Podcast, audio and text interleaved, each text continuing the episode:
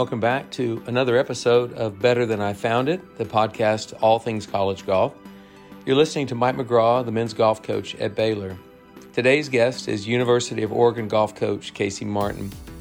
Now, Casey has one of the most unusual and inspiring journeys of any college coach I've run across. He's seen the highs of coaching college players of the year and winning a national championship, but he's also had to endure more than his fair share of hardship. Casey speaks candidly about his lifelong struggle with Klippel-Trenaunay syndrome, a rare condition where the main vein in his right leg that sends blood back to the heart never formed. This condition led to amputation of his right leg this past October. We also discuss his recruitment to Stanford and his iconic teammates that he had there at Stanford.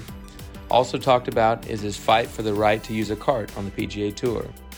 Casey finally talks about how his faith has pulled him through all of these and other hardships. I hope you enjoy the listening.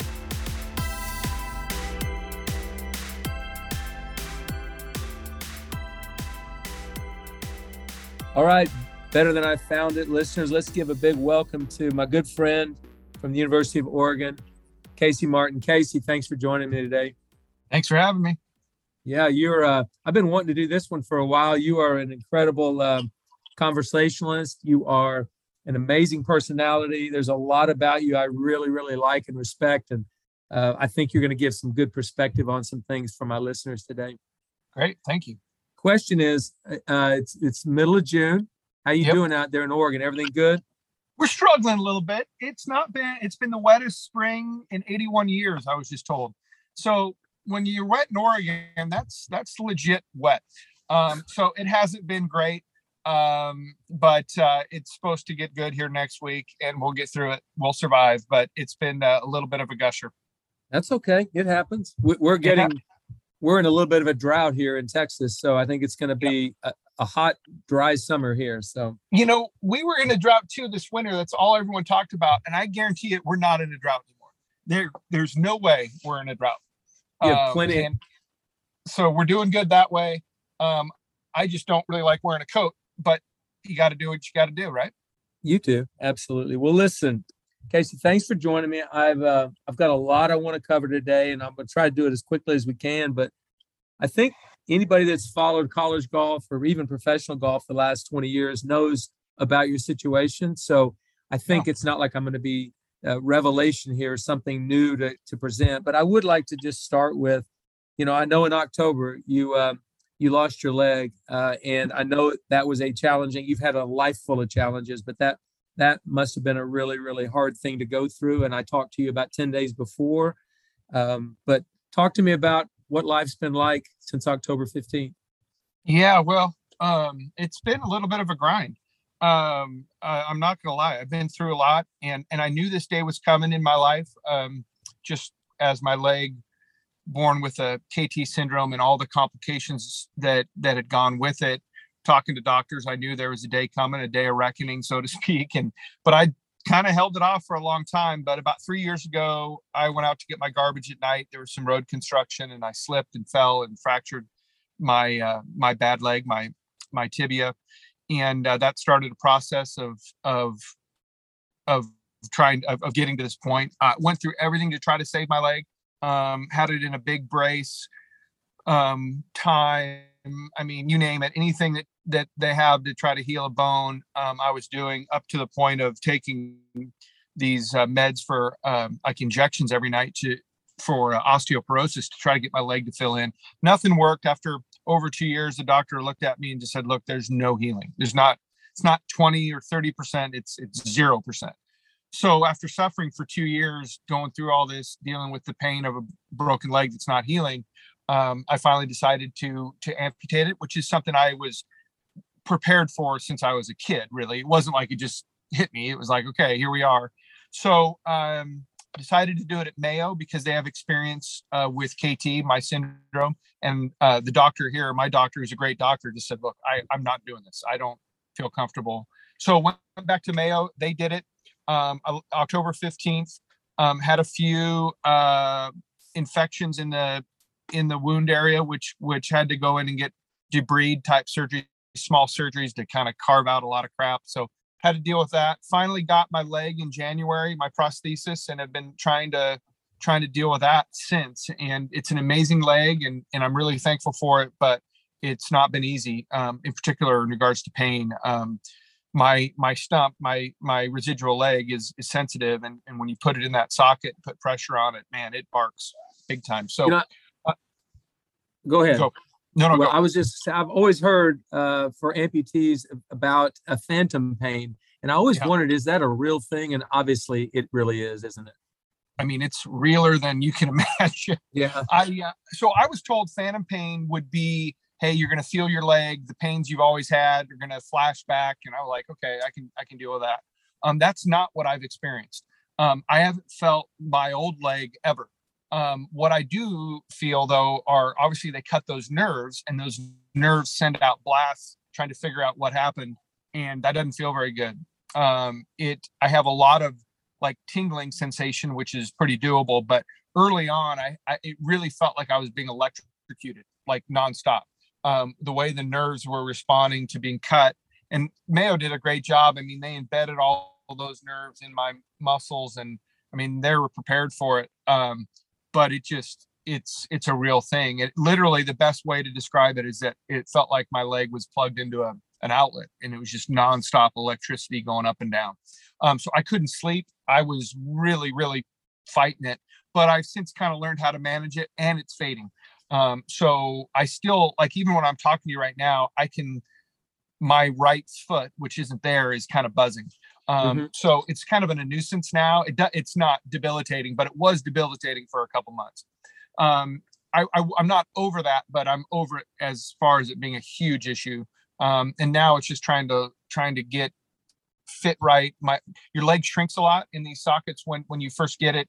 A lot of atrophy, and so every day is a little bit of a, a journey as far as how it feels. And I actually just got a new socket yesterday, which I'm excited about. Um, but it's not, it, it's still got some challenges too. So there's just, you know, there's a, there's a lot. Um, my recommendation, and, and I was kind of saying this tongue in cheek, but is keep your limbs. Um, that would be my my my advice, my coaching advice to all your listeners is do everything you can to keep all your limbs because it's it's a real thing. It's it's not easy, and and um, but um, I'll, I'll get through it, and and I think I can see the light at the end of the tunnel. It's just still off in the distance a little bit. You know, uh, I'm, I'm glad you brought all that to the forefront there. You know, one of the things I've always respected about you is is I feel like whatever you're telling me is the truth. I've always felt that, and, and never. and so, if you say the pain is that bad, I believe it completely. I also know that um, a lot of coaches, not just fans out there in the in the golf world, had been inspired by what you've been through. And I cho- I chose early on not to feel sorry for you because I knew you wouldn't want me to do that. And so uh, when I first met you, I think it was I knew your story and had watched your story unfold, but I didn't meet you until the U.S. Junior, like right when you got hired. And I remember being on the tee box with you at the U.S. Junior at uh, Rancho Santa Fe, and I thought, man, this guy's got it going on. I mean, he's had all these challenges. He's got this amazing attitude. And I know you don't have all the days or not all days are perfect, but you've kept an amazing uh, energy and enthusiasm for life through all of this. So I just wanted you to know uh, and want my listeners to know that, that that's inspired me to be a better coach and a better person. So thanks. Well, well, thank you. It's not, um, um, I can fake it sometimes, but I do appreciate it. Thank you. Absolutely. Well, listen, so let's let's take this. I've got a bunch I want to cover, uh, but one I want to know how in the world you got to Stanford. Now, Wally Goodwin, I think he was an amazing coach, and I, I, got to meet him a few times, but I didn't get to know him as well as obviously a lot of people that were around when he was coaching. But um, he brought in one of the most unusual freshman classes in the history of college golf. You and Notah Begay. Yep. So he knew both guys were coming from incredible challenges. Yours was a physical challenge, and Notah's obviously was also physical in the sense that he was living on the San Felipe Reservation, Indian Reservation, and he was coming from abject poverty, basically. So it's like those two guys are your recruiting class. Talk to me about that. How did he know what he had right there?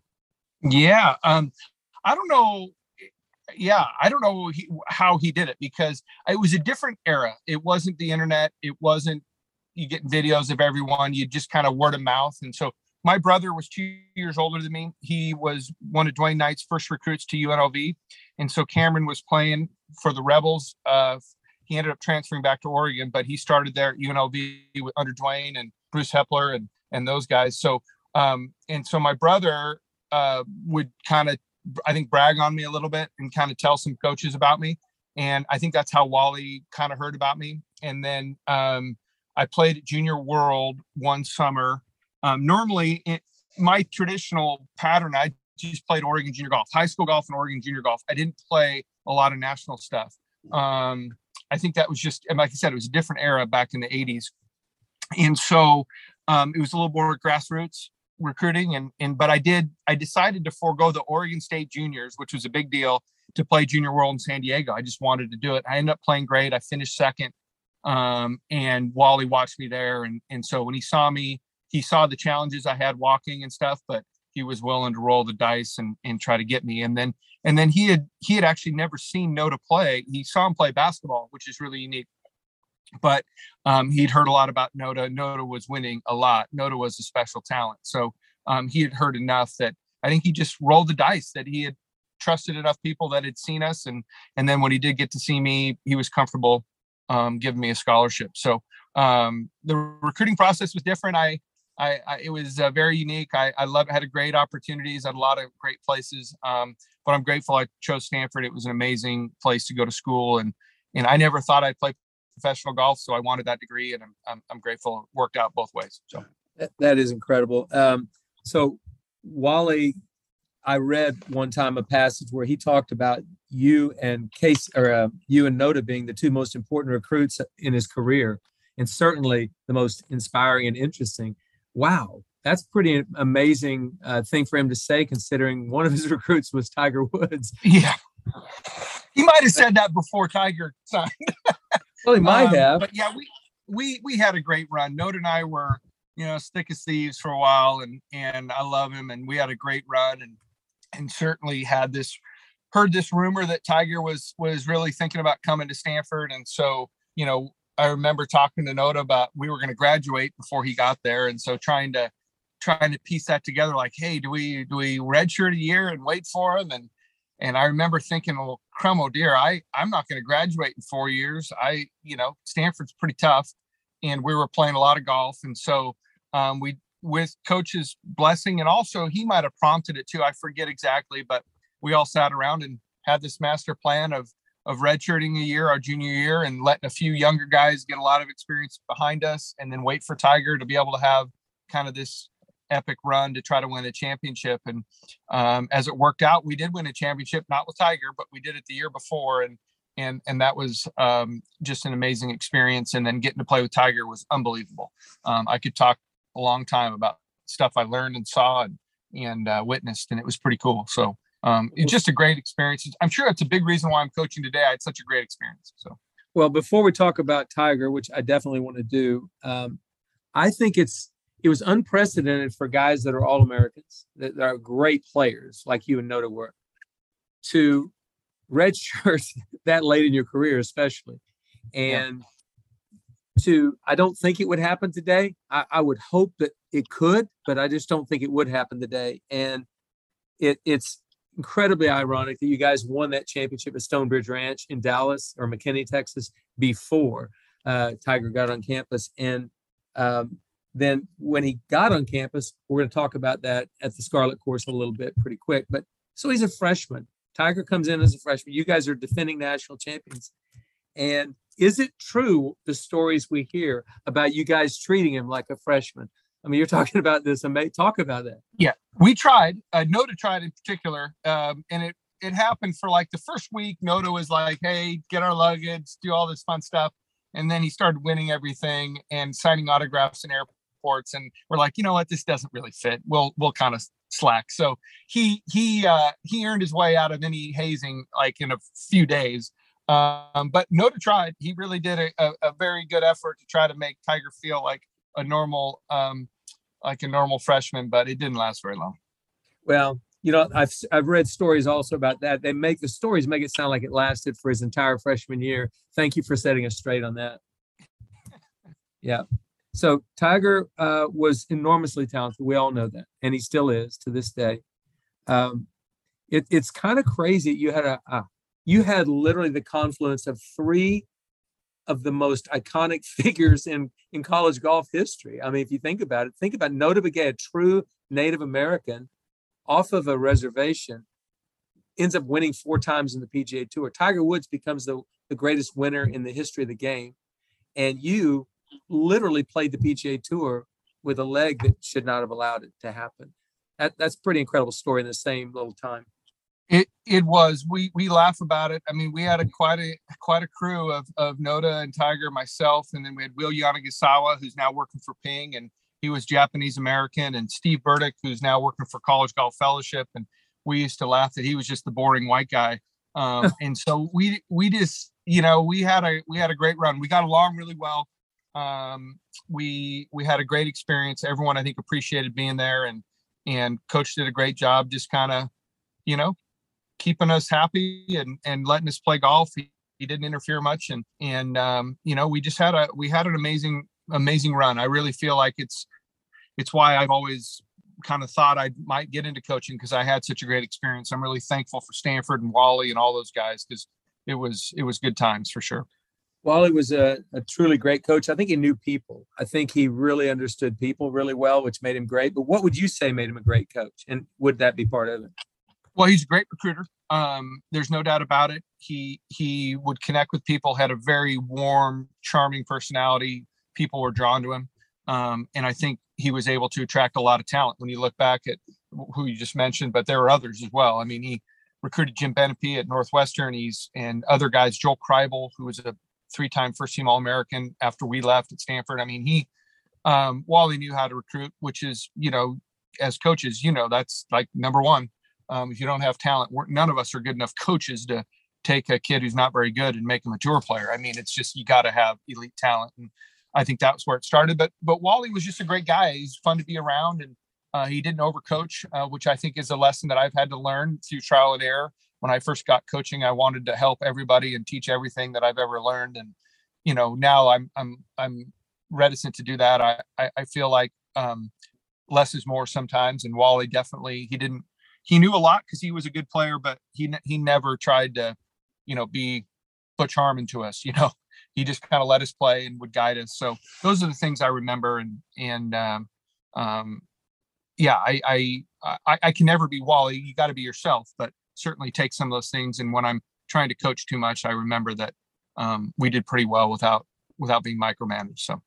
So if if Wally brought, brought you that one thing, that's probably the most important thing he gave you, maybe.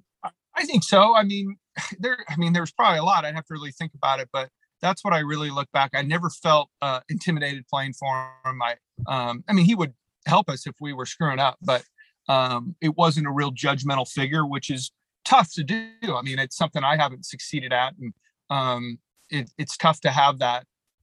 Um, and sometimes you can't help it, right? Your head coaches and kids are going to feel a little awkward or feel like you're judging them, and we probably are, right? I mean, it's kind of what we have to do. But I never felt that way with with Wally. I, I he was a grandfather type figure, which which you know was great. We were all hyper motivated. I mean, it wasn't like we needed someone cracking the whip telling us to practice. Um, so uh, um, sometimes coaches have to do that, right? But but he was just different. He had a, we had a unique crew. So I think that speaks to his ability to find kids in recruiting that were not going to have to be motivated. So it I, know this when I get a lazy kid on my team, I, I, I want to point the finger at him, but the truth is I could point it at myself because I should have figured this out in recruiting. This kid was not going to be a worker or he wasn't going to fit or gel with what we were doing. And I think that's on me. And I think Wally was, you're right, an amazing recruiter. He got the right guys at the right time. And quite frankly, what he created there was pretty amazing. But let's talk about the Scarlet Course, your last year. That was your last golf tournament in college. Yep. And it was the first playoff in the history of the NCAA golf championship. It you, was, it, I remember it pretty well. It was nuts. It was a crazy experience. Um, we were doing well. Um, we had a big lead. Um, there was a bunch of bad weather, um, thunder showers. Um, I can remember if I if I remember this right, Oklahoma State um, wasn't doing as well as us until the last nine holes. They put on this incredible run. The rain delay kind of knocked us out, and one of their players finished before the rain delay. And I think the coach thought it was over, and he went to the airport because he had to get back to England or something. And for some crazy, so they were left with four guys, and they just everybody like birdied um, Alan Bratton, Chris Cox, Chris Tidland, all those guys, uh, Hank Kuehne, or Hank, uh, yeah, uh, Trip Kuehne. Trip Kuehne. Yep excuse me, and uh, they all just made a slew of birdies on the final four holes, and um, to put some pressure on us. And I remember on the final hole, tough hole 18, I had a birdie look, I missed. Notah had a birdie look, he missed, and then Tiger shows up. He's got a 10 footer to win it and missed it. And I think I was quoted as saying, I think that's the first putt of significance that Tiger might have missed for something, you know. So we went into a playoff, which is a five count four playoff, but Oklahoma State was missing their their fifth guy. They were playing four count four. And um, I remember getting out there again. We didn't screw up, but Alan Bratton made a bomb on 18 and and they had one other putt go in and and they beat us. You know, they were four count four, we were five count four, but they made birdies, we made pars. And so the championship went to Oklahoma State, which is, you know, they they just added one more to their pile of them. So um, but it was fun. We had an amazing year. Um, we were number one most of that year up until the very end. Um, and I really wouldn't change a thing. I mean, obviously you love to win back to back, but it was it was it was an amazing experience. We had a great time, and and um, um, what are you going to do? You just tip your hats to Oklahoma State when they did what they had to do to get into playoff and then make all those birdies. Yeah, it was an amazing. It, in growing up in Oklahoma, being an Oklahoma State golf fan and everything, I was still a high school coach at the time, but I remember that championship thinking wow, it'd be hard to recreate this. But there was a book written about it about that year called The Last Putt, Two Dream, know, two teams, one dream, and a freshman named Tiger. And I've got a copy of it. I've read it a few times, and it basically chronicles that year from the US Am where Tiger Woods beat Trip Kuehne at TPC Sawgrass all the way through to the NCAA championship. There's some really, really good chapters. One on Wally, one on Mike Holder, one on you and and Notah, and mm-hmm. another one on Alan Bratton and Chris Tidland. But he did some good sidebar stories, interesting, interesting college golf book, if you will. There's not very many of them out there. So it's by Neil Hayes and Brian Murphy called The Last Putt. Uh, I'd suggest anybody that wants to read about that year because there's a lot of good stuff in there on you and, and Notah. So, um, yeah. So anyway, you uh, you finished the NCAA championship with the Scarlet Course, successful career, and you turned professional. Tell me a little bit about that process because I'm sure success didn't happen right away, but uh, and let's get up to like a really really interesting time of your life where you uh, you sued the PGA Tour to ride a cart. So, but talk to me about yep. early in the process. So, uh, in regards to the cart, um, my leg started deteriorating midway through college, and there was a provision in the NC2A rulebook that if you were legally disabled, that you could petition to use a cart. And my coach knew that, and so he saw me playing at Arizona State one, watching me play, and it was torturous for him. He's like, "You are going to start using a cart. I can't watch you walk like this, and it's just you got to do it." So, um, he kind of strong armed me into it, and I'm grateful for it. Um, I, I put up some resistance. I didn't want to be different, um, but I eventually accepted it because I I knew deep down I needed it. So, but when I turned professional, you know, you walk and you, you have a caddy, which is great, but um, you still have a lot of walking to do. So I started out playing. I I just missed um, getting onto the Nike tour right off the bat, which was kind of crushing. But I played the Hooters tour for two years um, throughout the southeast and and uh, did okay. Um, had had a few really good good events and was kind of coming up the ranks. But my leg was going the other way. I was really struggling. And I remember my second year, summer on the Hooters tour. I remember petitioning them to be able to use a cart. And I remember the guy came up to me from the Hooters tour. He's like, look, I want to do this, but I got to, I, I don't know how to navigate this. Let me give me a few weeks to make some phone calls and figure it out. And he obviously called the tour and, and told them what was going on. And they, they said, don't do it. And so he came back to me and said, look, I, I can't give you a cart on the Hooters tour. It's just, I called around and I just think that I'm not in a position to do that. So I kind of stopped playing at the end of my end of that summer uh, because I my leg was hurting and and I didn't get a cart. So I was going to Q school in that fall in my mind for one last time. It was my third time going. I thought, okay, I'll do it if I can get on the Nike tour. um, which is now the Corn Ferry, um, that would be great. And if not, then maybe it was time for me to use my degree and go do something. Um, so, but I've been practicing hard. I wasn't feeling very good physically, but I was grinding to try to make it. I was at a place called, uh, I got through first stage. Um, second stage was at a Fort Ord, which is really tough course in, in Monterey, California. And I shot 69 the last round um, to be able to qualify um, for for the finals. And if you make the finals, then you're either going to be on the PGA or the Nike slash Corn Ferry. Um, and so when I did that, I was like, wow, I, I, I, I felt like I made it. The problem was my leg was struggling. And um, perhaps in relation to the conversation carts for the first time ever were not allowed at the final stage of Q school. Um, and so every other year they were allowed.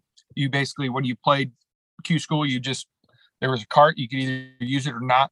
Um, but they took it away, um, probably in relation to the fact that they knew that um, I was coming up, right? And they didn't want to have to maybe deal with it. So, um, in light of that, I remember this story can get long. I'll try to speed it up. But I had, Oh, an you're good. attorney, I had an attorney friend who who pulled me aside, um, Bill Wiswall, and I used to caddy for him at the country club, and he was like, "Case, the ADA is in place, Americans with Disabilities Act. There's something there that you're entitled to. Let me help you." And I, I reluctantly said, "Okay, whatever that means, let's go for it." So he petitioned the tour through a court injunction to be able to use a cart, and um, I didn't know what would make of it. We won uh, the injunction, so at finals, I was allowed to use a cart and the tour is like, well, we can't just let him and not everybody else. So they opened up to everybody, and it kind of was controversial. And then I went. Um, it it evolved into a full fledged lawsuit, uh, of which before it happened, I went and played the first event. I, I didn't make the tour. I made the Nike tour, and I went and played an event, the first one in uh, Lakeland, Florida. I was able to win it in a cart on an injunction um, media from I mean I remember Peter Jennings and NBC News. He wasn't there but his news crew was there and ESPN and all these news crews were following this young kid that's suing the tour for a right to use a cart and I win the event. So it went from big news to really big news and and obviously the lawsuit happened of which we prevailed um, and then it, it appealed and we won. And then it went all the way where they appealed to the Supreme Court and you know talking to my attorneys they're like look we my attorneys i remember telling me they couldn't envision a scenario where the pga tour would hear this case. The the supreme court only hears about 5% of the cases brought to them um, and if they don't hear them then it's over. And so i didn't want them to hear it because i had won and if they heard it then there's a chance they, they would overturn it. Uh, somehow the P, the the uh, Supreme Court felt like this was worthy enough that they were going to hear the case, which is looking back, it was a bad break for me, but um, it was going to go to the Supreme Court. So when you do that, there were so many so many layers to that. Not only, I mean, the expense of that was really daunting, um, and and you know we can get to this too, but you know I'm a Christian and and and I believe God provides and He takes care of His kids and and he totally did for me. Um, I had a one of my sponsors that that basically called me up and said, "Hey, um, I want to give you my attorneys. They have uh, experience in the Supreme Court, and let them run with it because my attorneys that's sort of out of their ballpark a little bit." So uh, I had uh, George Roberts was is his name, KKNR, and he was one of my sponsors, and so he just he did it. He he gave me his attorney, uh, Roy Reardon, and Roy argued the case, and then lo and behold, we won again. And so I had all my all my expenses, which probably would have totaled over a million dollars in attorney's fees, and then the tour had to pay for. 'em. So it's pretty amazing how that how that worked out. And I'm so grateful because it that I remember just the the fear of, gosh, if I lose this, then I've got all these attorney fees, and certainly people were taking care of me and they understood my situation. But I mean, it was a real situ a real kind of worry. But it worked out. I won had a chance to to use a cart for as long when I show up at a PGA Tour event, I not as a spectator, but if I'm in the field, I I, I get a cart, and and and that certainly helped me and allowed me to play for a few years. It didn't help me win, but it did help me get out there. So Well, I have a question. Why why did that cart never have a roof on it? You never you always had a cart with no roof. Explain. Was is that so you could go underneath gallery ropes easier? Yeah, yeah. Well, they wanted a couple things. They didn't feel like uh, it would be good for me to be if there was rain that somehow I could have a cover. Totally understood yeah. it. But mainly, uh, the logistics out there with a cart aren't easy on the PGA Tour. I mean, you have grandstands and you have ropes that line every fairway, and so um, you really, it really was a good thing because I could zip in and out under the ropes. Um, it, it would have been a real hassle with with a roof. Um, so yeah, that that that's why. Did you ever feel uh, uncomfortable around PGA Tour officials, or, or, was that something you didn't have to deal with very much? Or no, uh, I never felt uncomfortable. They were great. The people I dealt with on the tour were awesome. Um, you know, on a daily basis, no issues. Um, good people, and uh, I always felt taken care of. Um, certainly, they had to take care of me. Um, and there were a few interesting episodes through there of randomness through the years, but um, they were great. So no, no complaints. Two things. Did you ever run over somebody's golf ball, including your own? And did you ever hit anybody with the cart? I never hit anybody with a cart um, of significance. Although, as I look back, what I dealt with was unprecedented. I mean, when there were people watching and I'm weaving in and out, trying not to hit people, um, my heart rate every hole would spike and I didn't think of it as a big deal at the time. It's just like golf, you know, whatever. But looking back at what I know now as a coach, trying to have peak performance and the and the importance of just having a steady, calming, concentrative influence, um, I was lost, and it was really, really difficult. So um, people say you have an advantage physically, which I would argue because you know I had a lot of challenges, but there's another side to that of just what we just spoke, what I just spoke about about some of the chaos that I was trying to play golf with. It was really, really difficult.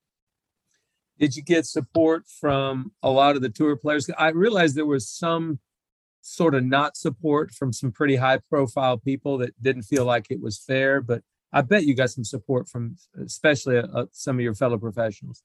For sure. I, I had a lot of support and um, there were certainly dissenting opinions, which I totally understood. I mean, I I knew I had to do it. I had to do it. I thought the law was clearly on my side, but there was a little awkwardness of, you know, you know, coming up a big hill and I'm cruising up the hill in a cart and everyone's walking up. I mean, it would, it would feel weird a little bit. I mean, I would, I would trade with anyone in the field to have their leg and they could take the cart and my leg. I mean, that was a no brainer, but there was an awkward part too. Um, and so I understood pretty deep. I, I understood the arguments and I, I didn't try to hold it against anybody. There were a few comments that ruffled me, but by and large, um, the the guys were accommodating and, and helpful and, and supportive. That's great. I know that Jack Nicklaus early on was uh, against it. He actually testified, but um, I know that he also sort of recanted years later. He felt, I mean, I put words in his mouth or anything, but right. I think he changed his attitude toward it. You know, it was funny because he testified against me, and then I knew his son Gary, and and uh, Gary came up to me one time and he just kind of pulled me aside. He goes, "Hey, I just want to let you know, my dad told me, you know, he kind of has felt not great about testifying, and he's really cheering for you, and you know, kind of made it sound like if he could do it over again, he probably wouldn't have done it. sounded like the tour really pressured him into doing it." And uh, I, I was like, Gary, don't even worry about it. I'm, I, I, I love your father. I grew up idolizing him, and and um, hey, I was able to meet him numerous times through this, so it's all good, you know. And then when I got sick, I had an infection from a surgery back in 2002. He called me to check in on me, so you know, I have there's zero ill will there, zero. So that's that's um, great to hear. Um, yeah. yeah, I mean, obviously a childhood hero of yours, and uh, yeah. it's good to know that he he eventually supported that. Tell me this: How long did you play? Because I don't really have it in front of me. When did you quit playing professional golf? So 2006 so maybe i think i played 12 years um 95 to 2006 which sounds like 11 but i think it was 12 years and then i played a little bit sporadically so um because i had some status still on the web when i was coaching and i played a handful of events so maybe 2007 something like that um but i took over the oregon program in 2006 so. I remember um, that day. I think it was your first tournament to recruit the us junior at rancho santa fe. Yep yeah i remember and that. I rem- I remember you were you were following a young kid named Robbie Ziegler, a 2008 yep. graduate, and yep. I kind of gigged you that day because I was this veteran, you know, I was an old timer already, and uh, I'm going to recruit that boy. He looks good, and you stay yeah. away from him. Stay away from him. You end up yeah. getting Robbie Ziegler. I did. Robbie Ziegler flipped our program because that was my first big time recruit right off the bat, and that that allowed me to get a bunch of other kids because they knew he was good and they wanted to play with him. So um, that was a very important time to keep you away from him. And uh, that was my first job as a coach is is box box out the Oregon kids, keep keep McGraw from from the big schools away. And and uh, so looking back, that was uh, we had a great run early on, and and Robbie was a big part of it. So yeah. Yeah, and he's still involved in the golf business. They actually still a good player. He competes still. Great player. Yeah, that's yep. great. All right, couple things I want to talk about the 2016 NCAA that you hosted and you won. Yep. But before that, let's let's let's weave in something I know is very important to both you and I, and that is our faith. Yeah. Um, boy, our faith is tested a lot in this life, and yours seems like maybe a few more times than the average guy. you've you've had a lot to to be tested, whether it was in the coaching realm with your physical condition or just you yeah. know public opinion, that type of thing. How has faith kind of directed any or all of this?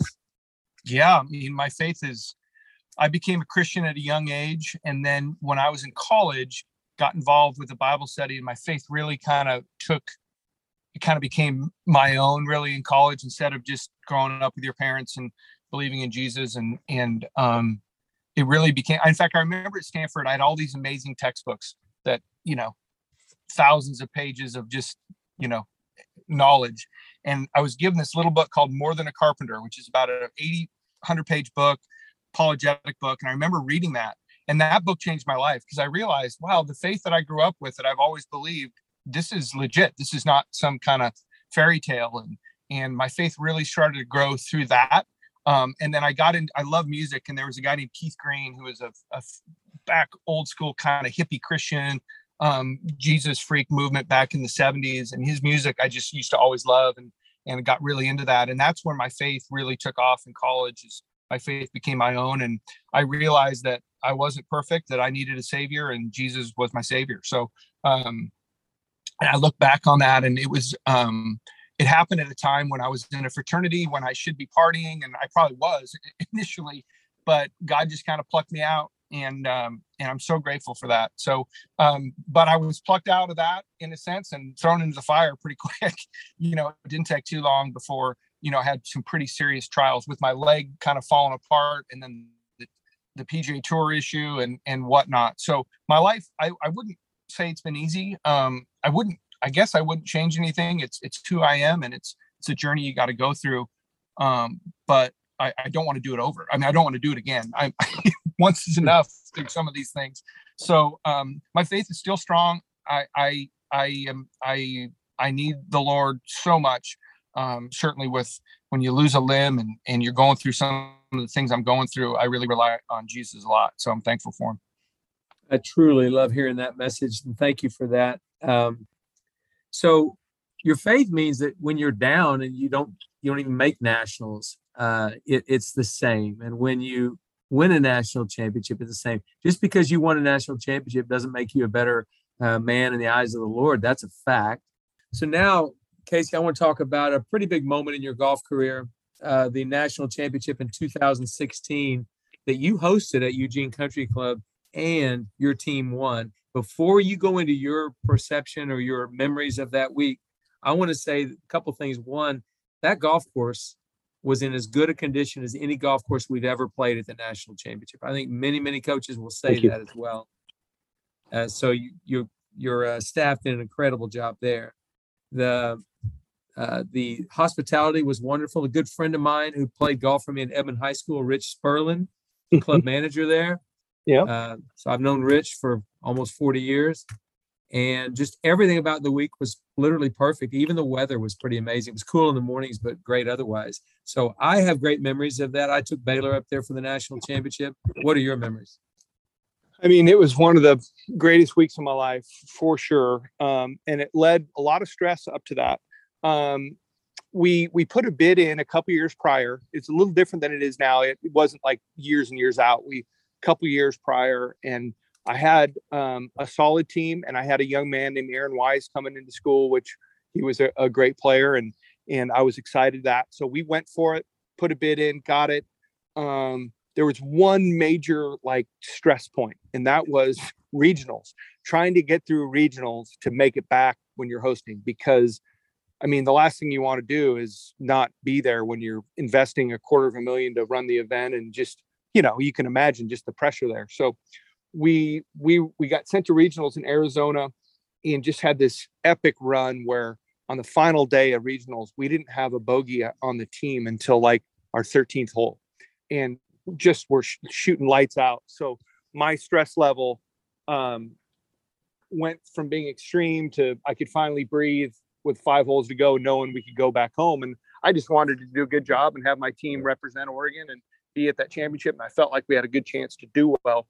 Um, and lo and behold, we just we just started playing great. We had a bad first day. I kind of barked at my guys for being soft, you know, and and they responded unbelievably to the point where we made match play, and then we just started picking off these teams, and it was just people started figuring it out, and they were coming through the fences to come watch, and there were thousands of people out there, and just we got to, it obviously came down to a playoff between us and Texas in the finals, and um, a young man named Sulman Raza, who's from South Eugene High School, who grew up, um, you know, in the shadow of U- University of Oregon. He makes um, an eight footer on the third hole of playoff to win, and uh, you know, in front of all his home crowd and fans and friends, and and everyone got to got to kind of rejoice over that. It was truly just a historic week for Oregon, and it was a perfect week. And I'm so thankful that um, I got to play a role in that because it was really, really cool. Yeah, I mean that I remember it just like that. I just didn't have the same emotions attached. I will say something that you pointed out that I think is very significant, and that was you felt way more pressure at the regionals, way more pressure, way uh, more, and like fetal yeah. position.